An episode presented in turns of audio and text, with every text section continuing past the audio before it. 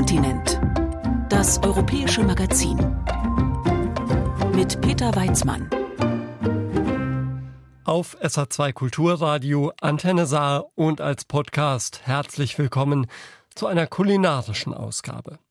Delikatessen aus Frankreich beschäftigen uns nachher, wenn wir erstmal die leckeren Trüffel verdaut haben, die uns unser Spanien-Korrespondent Reinhard Spiegelhauer gleich kredenzen wird. Und wenn Sie jetzt denken, Spanien, Trüffel, tja, tatsächlich ist Spaniens Küche ja eher bekannt für Tortilla, Serrano-Schinken oder Paella und natürlich für die Tapas-Häppchen, aber in mehreren Regionen Spaniens wird schwarzer Trüffel kultiviert. Bisher geht der Großteil davon ins Ausland und wird dort, unter anderem in Frankreich, als hervorragender Périgord-Trüffel gefeiert. Ganz langsam kommt das schwarze Gold aber auch zu Hause in Spanien öfter mal auf den gehobenen Küchentisch. Vorher muss der Trüffel natürlich erstmal gefunden werden. Auftritt der grunzenden Helferin.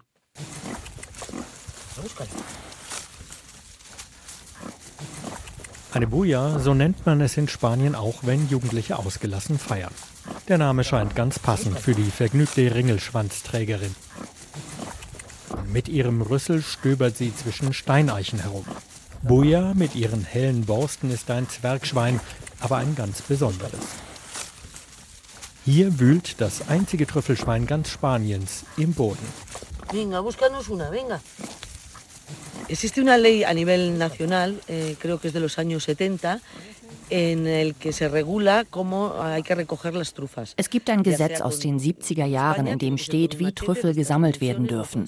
In Spanien muss man ein Messer wie dieses zum Ausgraben nehmen. Es darf keine Hacke oder anderes Werkzeug sein. Außerdem dürfen nur Hunde für die Suche eingesetzt werden.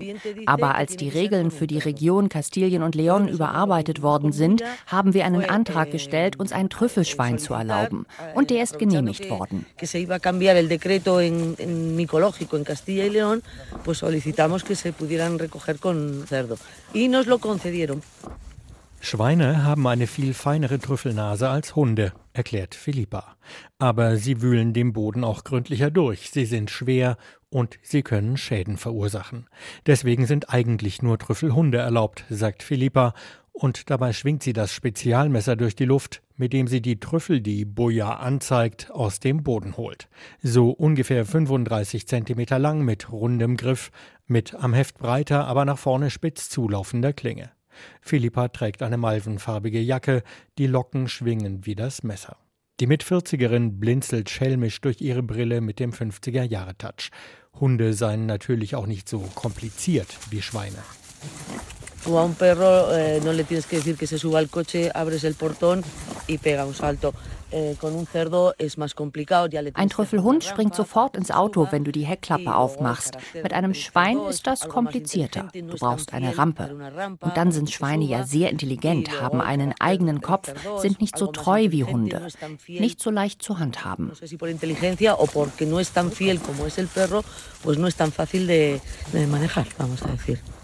Dass Philippa und ihr Mann Javi sich die Mühe mit Buja machen, hat romantisch-wirtschaftliche Gründe.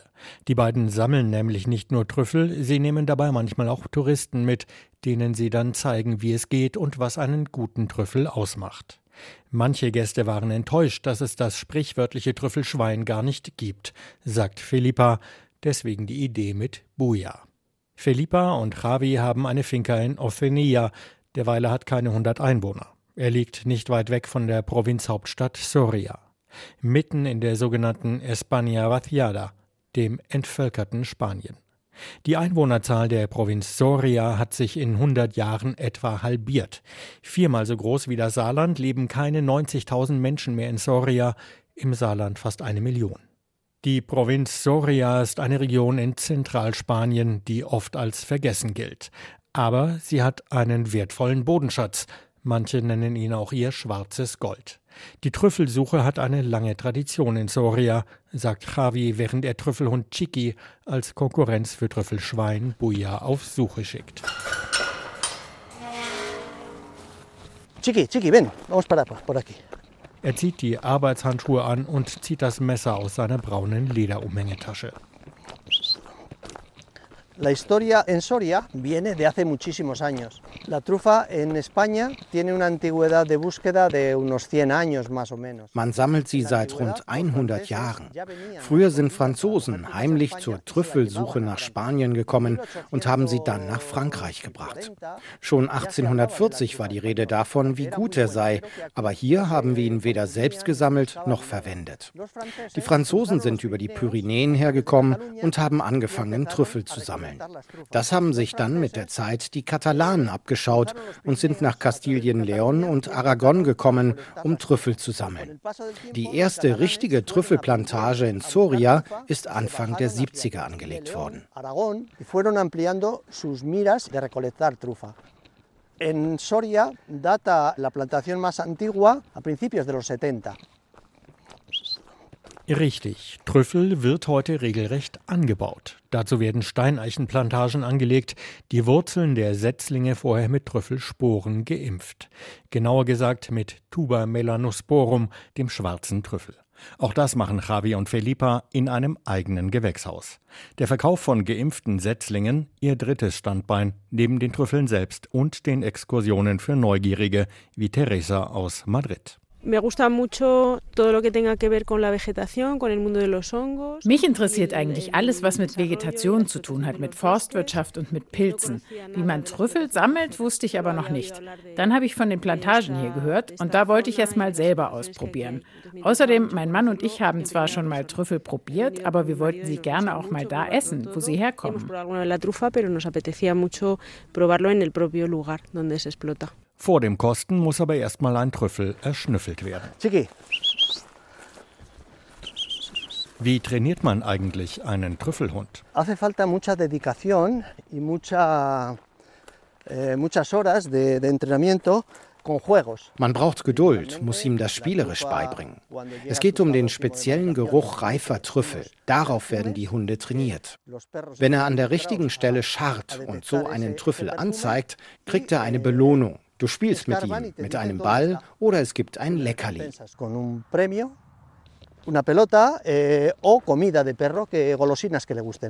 Und wie lange kann so ein Trüffelhund dann eigentlich suchen, bevor er und seine Nase keine Lust mehr haben? Fragt Teresa noch. Ich habe mehrere Hunde und wir wechseln ab. Ein paar Stunden geht das schon.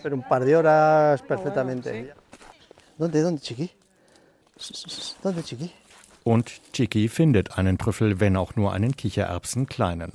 Umso beachtlicher, sagt Javi. Ya la ha dado. Es más difícil encontrar esto que una grande, eh? Der knollige, dunkelbraune bis schwarze Pilz wächst nur im Boden. Oberirdisch ist nichts zu sehen, anders als bei herkömmlichen Speisepilzen. Berühmt ist er als Périgord-Trüffel, benannt nach der gleichnamigen französischen Provinz. Und er ist teuer.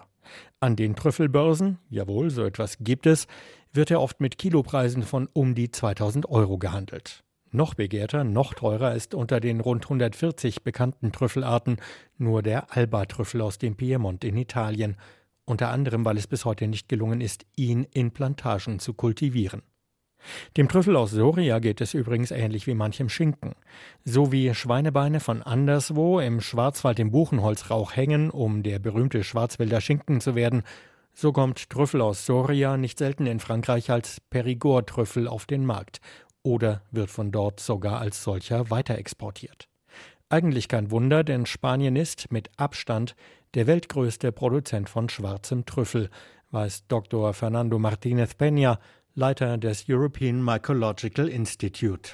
Obviamente sí que podemos y sabemos que ahora mismo España está por encima de las 100 toneladas de producción. Es ist bekannt, dass Spanien mehr als 100 Tonnen Trüffel pro Jahr gewinnt und in alle Welt exportiert. Was danach damit passiert, müssen wir weiter genau untersuchen.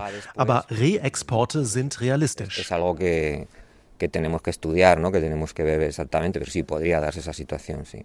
Der großgewachsene Experte im schwarzen Rollkragenpullover formuliert zurückhaltend, denn das Europäische Pilzinstitut ist zwar im Rathaus von Soria untergebracht, aber ein Projekt im Rahmen des Europäischen Verbundes für territoriale Zusammenarbeit. Sprich, auch Trüffelerzeuger wie Italien und Frankreich sitzen im Boot.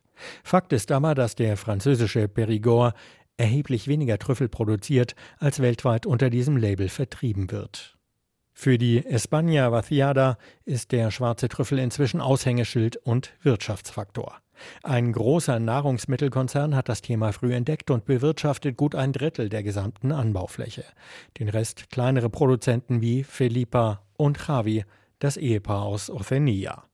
Zu den vielen kleinen Produzenten kommen Anbieter von mit Trüffeln veredelten Lebensmitteln und Gastronomen, die den Trüffel auch in der spanischen Küche verwenden. Sie alle treffen sich bei Messen, die auch noch Trüffeltourismus mit sich bringen, so wie die Feria de la Trufa de Soria, die Trüffelmesse der Provinz Soria. Schon zum 20. Mal richtet die 350-Seelengemeinde Abejar eine Trüffelmesse aus. Es gibt ein festes Messegebäude, auf dem Platz davor ist ein Zelt aufgebaut, ein zweites auf einer Wiese in der Nähe. Vor dem Eingang zum Hauptgebäude stehen zwei überlebensgroße Trüffel aus Pappmaché, jeder wohl 1 Meter im Durchmesser. Die echten Knollen werden bis zu 10 Zentimeter groß. Marie-Luz Almeria ist eine der Organisatorinnen. Hay gente que viene a pasar el día, vienen de Soria capital, de la comarca, pero sí, viene mucha gente. Es kommen viele Tagesbesucher, zum Beispiel aus der Stadt Soria, aber manche übernachten auch, die Aussteller sowieso. Die Gästebetten im Landkreis sind komplett ausgebucht. Es kommen Leute, die Trüffel kaufen wollen, sich für das Drumherum interessieren oder für die Produktion. Die Messe hat dazu geführt, dass es mehr Trüffelplantagen geworden sind.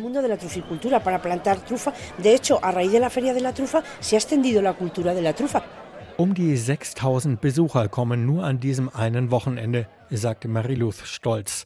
Die rothaarige Frau mit der hellen Steppweste kümmert sich auch im Sommer um den Fremdenverkehr. Dann kommen die Gäste vor allem zum Wandern. Bei der Trüffelmesse geht es um Verkostungen. Danach kaufen fast alle zumindest ein kleines Stück für die Küche daheim. Es gibt Exkursionen zur Showtrüffelsuche auf einer Plantage und es gibt Fachvorträge. Abejar ist dann die offizielle Hauptstadt des Trüffels. Sí. Es la capital de la trufa. Hay otras comarcas como Sarrión, Aragon. Es gibt andere Regionen, die haben auch ihre Messe. Sarrión in Aragonien zum Beispiel. Aber hier in der Meseta, da ist Abejar, die Trüffelhauptstadt von Soria.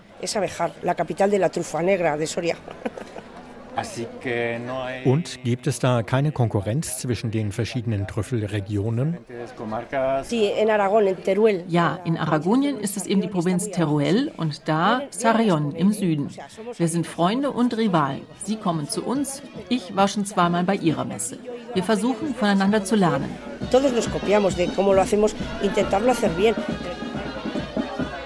Die autonome Region Aragonien grenzt im Osten an Kastilien-La Mancha. Sie reicht von den Pyrenäen über Saragossa bis hinunter kurz vor Valencia. Die Provinz Teruel im Süden hat vieles gemein mit der Provinz Soria. Nicht nur Böden und ein Klima, das Trüffel gedeihen lässt, auch in Teruel ist die Bevölkerung in 100 Jahren auf etwa die Hälfte geschrumpft. Die Bevölkerungsdichte ist fast genauso niedrig wie in Soria. Auch diese Region fühlt sich abgehängt und von Madrid und Saragossa vergessen. Als Reaktion hat sich vor ein paar Jahren eine Partei gegründet, die sich Teruel existiert nennt. Nachdem der Kohlebergbau aufgegeben worden ist und seitdem immer mehr kleine Bauernhöfe verschwinden, setzt Aragonien in letzter Zeit unter anderem auf naturnahen Tourismus. Trufiturismo, Trüffeltourismus, passt da natürlich wunderbar ins Konzept. Und deshalb hat Aragonien sogar einen Trüffelbotschafter, der von Tourismusmesse zu Tourismusmesse, von Veranstaltung zu Veranstaltung reist. Hay 3 zonas productoras, que son en Zaragoza la zona del Moncayo, en Huesca la zona de la Ribagorza. Es gibt bei uns 3 Trüffelregionen, rund um Saragossa, an der Grenze zu Kastilien-La Mancha und die wichtigste Teruel im Süden. Aktuell sind es 12.500 Hektar, aber wir haben rund 30.000 Hektar, die sich von Boden und Klima her für Kulturen eignen.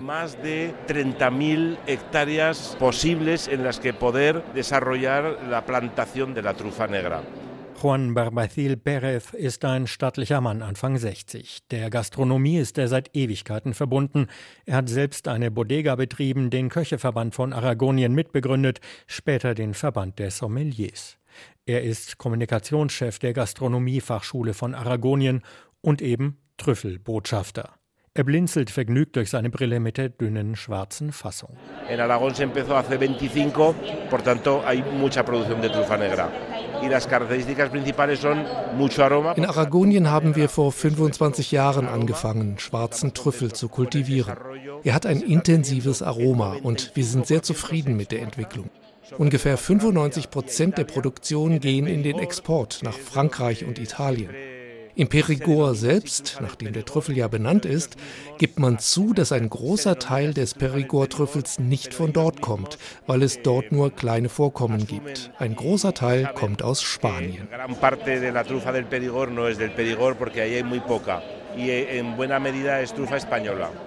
In Spanien selbst sei der Trüffel unterschätzt, sagt Barbacil.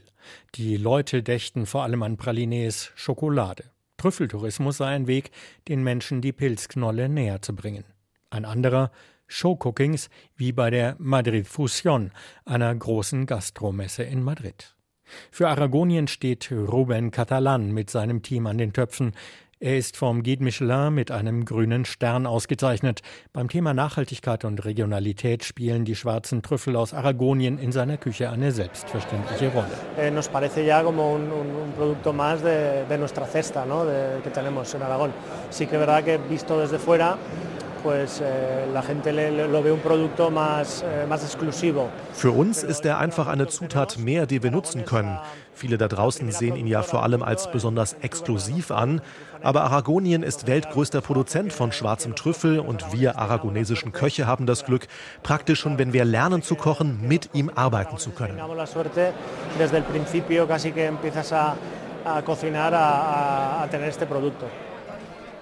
Der Küchenchef mit Vollbart und Halbglatze bereitet ein Gericht von der Speisekarte des Hotelrestaurants Torre del Visco zu. Kaltgeräucherte Forelle mit schwarzem Trüffel, Mandeln und gerösteten schwarzen Oliven. Kunstvoll wird alles auf einem kleinen Teller angerichtet. Terminamos con unas florecillas de alisias. Son blancas y moradas. Wir garnieren noch mit weißen und violetten Blüten von der Strauchheide. Und zum Abschluss unser Star, schwarzer Trüffel. Tuber melanosporum, que bueno, con la trucha ahumada. Er passt sehr gut zur geräucherten Forelle. Pues le va muy bien. Vorsichtig hobelt Rubén hauchzarte Scheiben der braunen Pilzknolle über das Gericht. Por la trufa laminada, primero tiene la trufa más presencia, la lámina a la hora de comer. Der gehobelte Trüffel entfaltet seinen Geschmack im Mund ganz anders als geriebener. Manche Kollegen nehmen auch Trüffel Julienne, aber für mich sind gehobelte Scheiben die beste Art, Trüffel auf den Teller zu bringen. Nicht nur beim Showcooking auf der Gastromesse sind die Trüffelaromen und wie sie sich am besten entfalten ein ganz wichtiges Thema. Auch 200 Kilometer entfernt, im kleinen Abejar, dreht sich am Ende alles um Aussehen, Geruch, Geschmack der Pilzknollen. Die müssen stimmen, damit die Produzenten auch Preise erzielen, die den Vergleich mit schwarzem Gold rechtfertigen. Dr. Laura Matteo Vivaraccio vom European Mycological Institute forscht an der Frage, wie man das besondere Trüffelaroma nach der Ernte möglichst lange bewahren kann. Está demostrado que está compuesto por más de 50 aromas y es muy complejo y muy difícil de preservar porque son compuestos químicos muy inestables. Das Aroma ist komplex, besteht aus mehr als 50 Komponenten, die chemisch instabil sind. Aus Laborversuchen wissen wir, dass sie sich binnen Stunden oder sogar Minuten verändern können. Der Trüffel ist ja ein lebender Organismus und in dem Moment, in dem wir ihn aus dem Boden holen, beginnen sich die Aromen zu verändern. Auch gekühlt behält er das Aroma nur etwa 15 bis 20 Tage.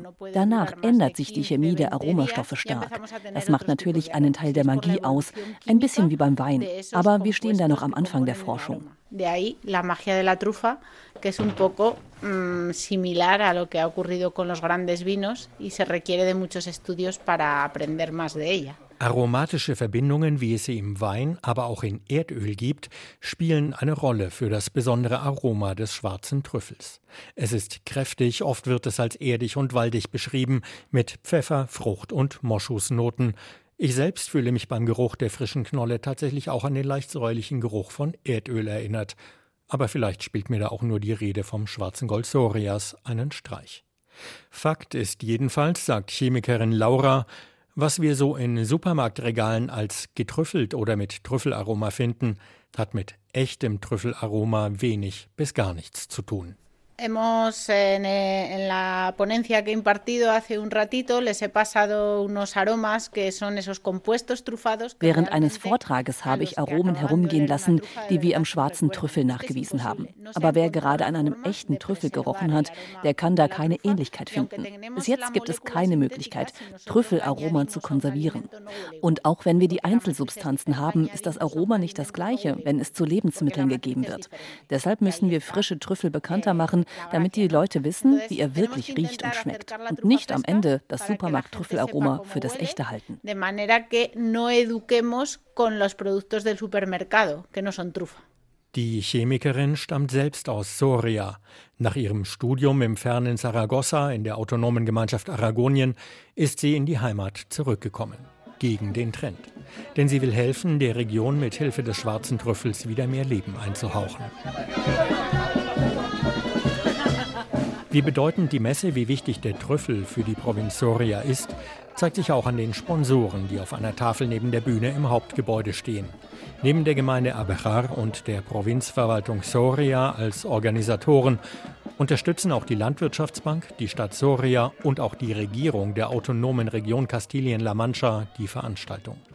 Und das IMI, das Europäische Pilzinstitut, schickt nicht weniger als 4 Fachleute, um Vorträge zu halten und Fragen der Produzentinnen und Produzenten zu beantworten.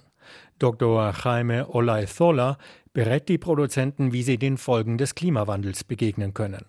Statt 250 werde man wahrscheinlich bald 800 Eichen pro Hektar pflanzen und mit Pilzsporen impfen, sagt der junge Forstwissenschaftler mit Don Quixote Spitzbart. Dabei gehe es nicht einfach nur um mehr Masse. Para que cubra un poco más. El suelo, no sea tan agresivo el sol de estos veranos, que ha sido muy radical con 40 grados durante. Damit der Boden besser beschattet wird, damit 3 Wochen Sonne mit 40 Grad nicht dazu führen, dass sich der Boden so aufheizt, dass es dem Trüffel schadet. Früher haben wir eher ausgelichtet, wegen Krankheitsbefall. Aber die Dinge ändern sich. Und außerdem dämpfen dichte Wälder auch extreme Wetterphänomene wie Starkregen, weil dort keine Sturzfluten entstehen. Eventos climáticos radicales, ¿no? Si llueve mucho, el bosque no deja que haya, ¿no?, riadas o problemas. Das entvölkerte Spanien, die España vaciada, versucht wieder Boden unter die Füße zu bekommen. Und der schwarze Trüffel trägt seinen Teil dazu bei. Das weiß die Regierung, das weiß die Provinzverwaltung. Aber dieses schwarze Gold sprudelt nicht einfach aus dem Boden wie Erdöl.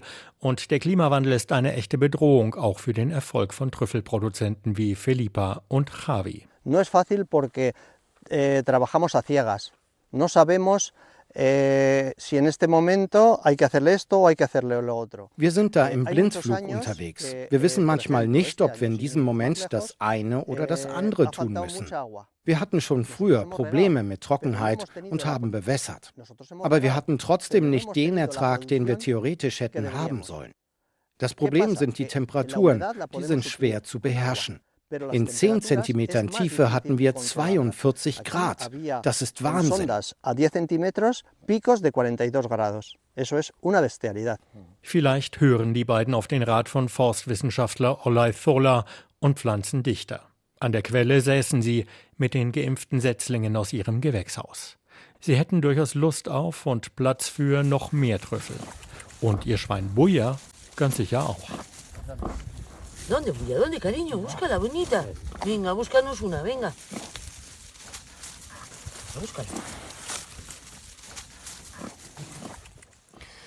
Unser ARD-Korrespondent Reinhard Spiegelhauer hat uns das wachsende Trüffelgeschäft in Spanien näher gebracht. Hier bei Kontinent, dem europäischen Magazin, auf SR2 Kulturradio und Antenne Saar. Und wir hören gleich mehr über eine Käsekrise in Frankreich. Frankreich gilt als die Käsenation schlechthin. Es gibt hunderte Sorten, davon 46 mit AOP-Siegel für die geschützte Herkunft. Sprich, bestimmte Merkmale müssen bei diesem Käse erfüllt werden und er darf eben nicht irgendwo herkommen. In Deutschland gibt es übrigens nur 6 Käsesorten, die dieses europäische Siegel tragen. Doch das nationale Kulturgut Käse ist in Frankreich in die Krise gerutscht. Wegen der Trockenheit mangelt es an saftigem Gras. Wegen des Klimawandels nimmt man den Kühen das Pupsen übel. Wegen des Schlankheitsideals ist der Fettgehalt zu hoch. Wegen Intoleranzen und Sorge ums Tierwohl boomen vegane Alternativen. Stefanie Markert hat sich die Lage in Meaux bei Paris angeschaut, wo der echte Brie herkommt. Welchen Käse Sie am häufigsten essen, frage ich vor dem Losfahren zwei Pariser. Mozzarella, der ist auf der Pizza, ein Klassiker im Restaurant. Comté esse ich aber noch mehr, Brie nicht immer. Mozzarella als Vorspeise mit Tomaten. Der Brie gehört eher auf eine Käseplatte als Nachtisch. Ich bin zwiegespalten. Auch die Statistik besagt, Frankreich bevorzugt Mozzarella. Und manch Ranking im Internet führt unter den Top 10 der Welt keine französische Sorte mehr. In Meaux im hügeligen Marntal, einer 50.000 Einwohnerstadt 50 Kilometer östlich von Paris, bietet Verkäuferin Laurine selbstbewusst auch Mozzarella an. Im Schaufenster der Fromagerie de Meaux in der Fußgängerzone aber liegt nur lokaler Käse.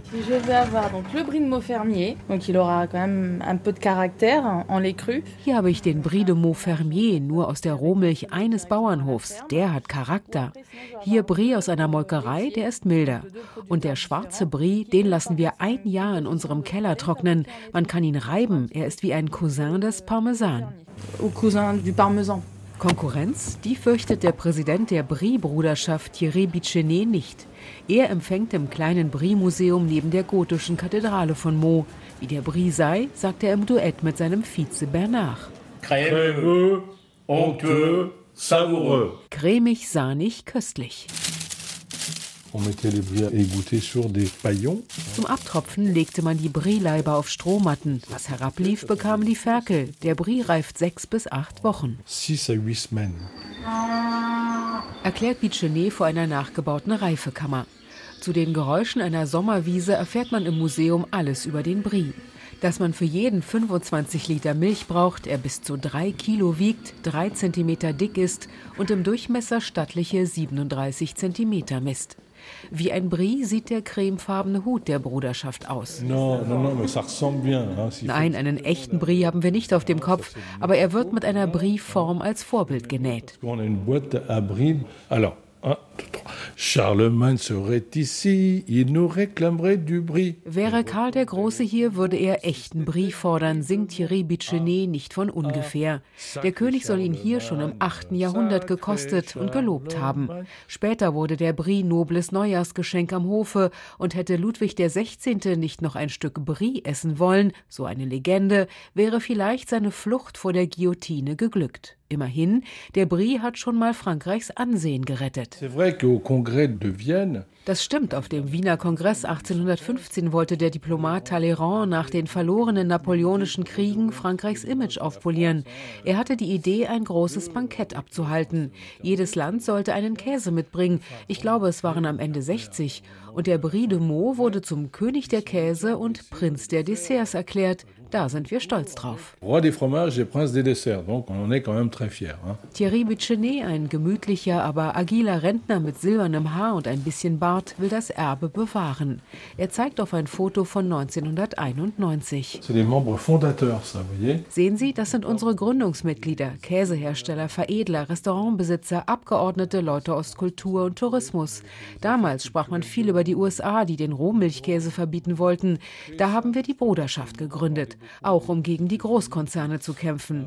Schon sind einige AOP-Käse nicht mehr aus Rohmilch. Bei uns gibt es da ein Veto. Wir wollen keinen pasteurisierten Käse.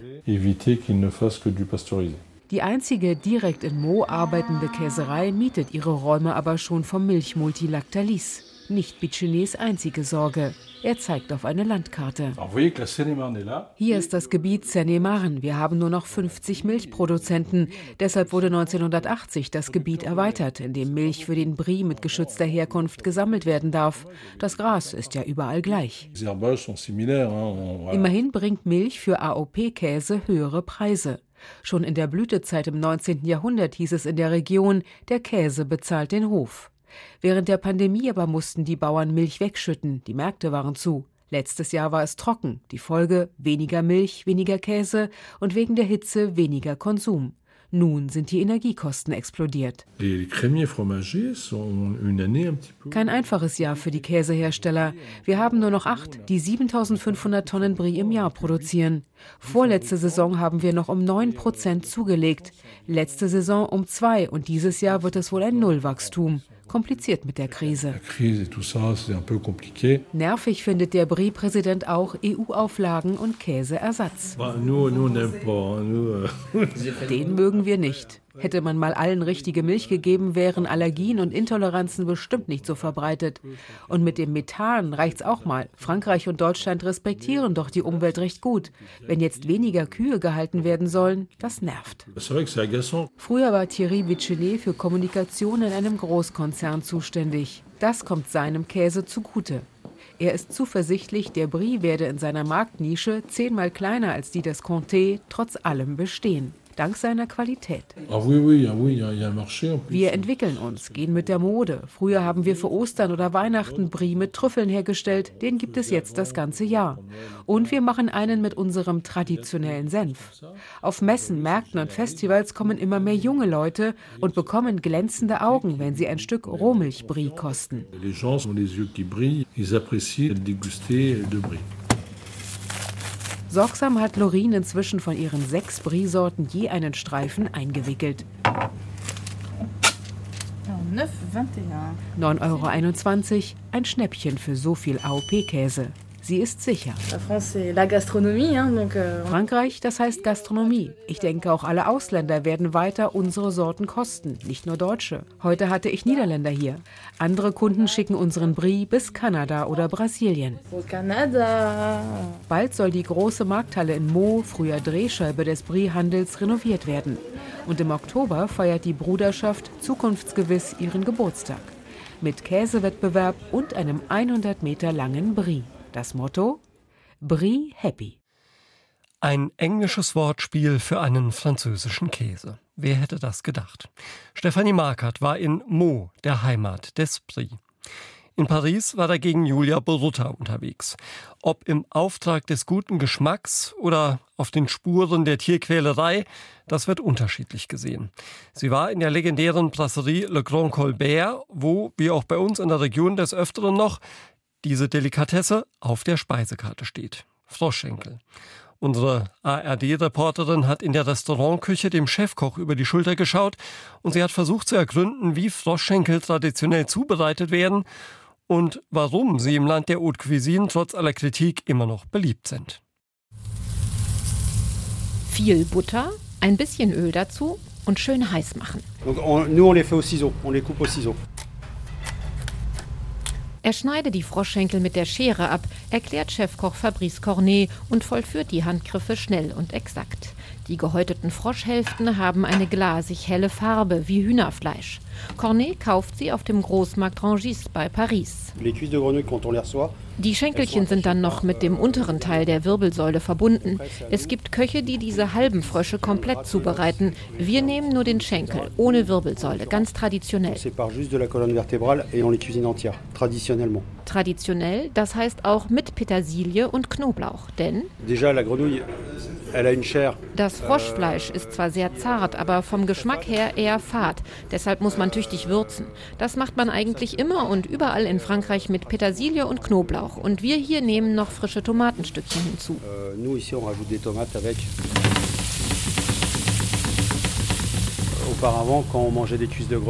Früher sind die Kinder losgelaufen und haben die Frösche am Weiher gefangen, die die Mutter dann zubereitet hat. Das ist heute verboten. Der Frosch steht in Frankreich unter Naturschutz. Um dennoch den Wunsch der neugierigen Touristen und der französischen Feinschmecker stillen zu können, kaufen Restaurants wie das Grand Colbert importierte Frösche. Sie kommen zu über 90% aus Asien und vor allem aus Indonesien. Der Ablauf dort ist ein bisschen barbarisch, da darf man sich nichts vormachen. In Indonesien fängt man den Frosch, schneidet ihm bei lebendigem Leibe die untere Hälfte mit den Beinen ab und lässt ihn dann danach sterben.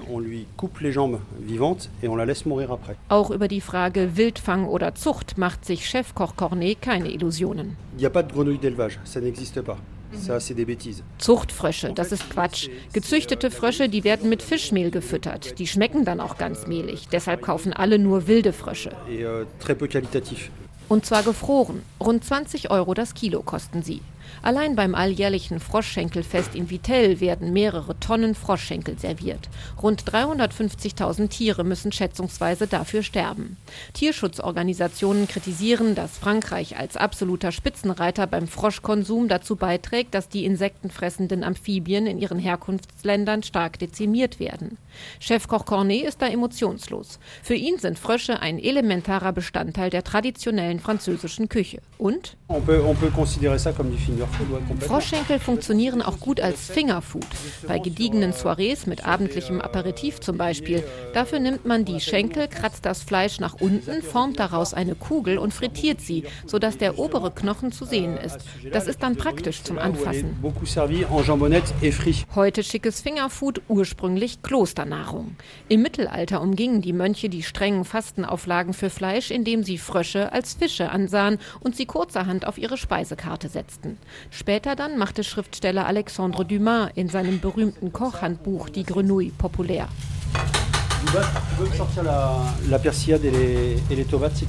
Inzwischen sind die Froschschenkel goldbraun gebraten. Nur kurz die Knoblauch-Petersilien-Tomatenmischung hinzugeben und als letzten Schliff etwas Knackiges obendrauf. Ein paar Meersalzkörner aus der Gironde. Ob ich probieren will? Ja, natürlich. Nicht schlecht, doch beim Anblick des Tellers bin ich geschockt. Das Le Grand Colbert serviert pro Person einen sternförmig aufgeschichteten Berg von 12 Froschschenkeln. Eine französische Delikatesse, die nachdenklich macht. Oder gleich den Appetit verdirbt, je nach Tierliebe. Über das kulinarische Für und das ethische Wider der französischen Froschschenkelliebe hat Julia Buruta berichtet für Kontinent, das europäische Magazin auf SR2 Kulturradio und Antenne Saar. Diese und viele andere Ausgaben unserer Sendung gibt's als Podcast, unter anderem in der ARD Audiothek. Für heute war's das. Mein Name ist Peter Weizmann. Haben Sie jetzt noch einen schönen Abend. Tschüss.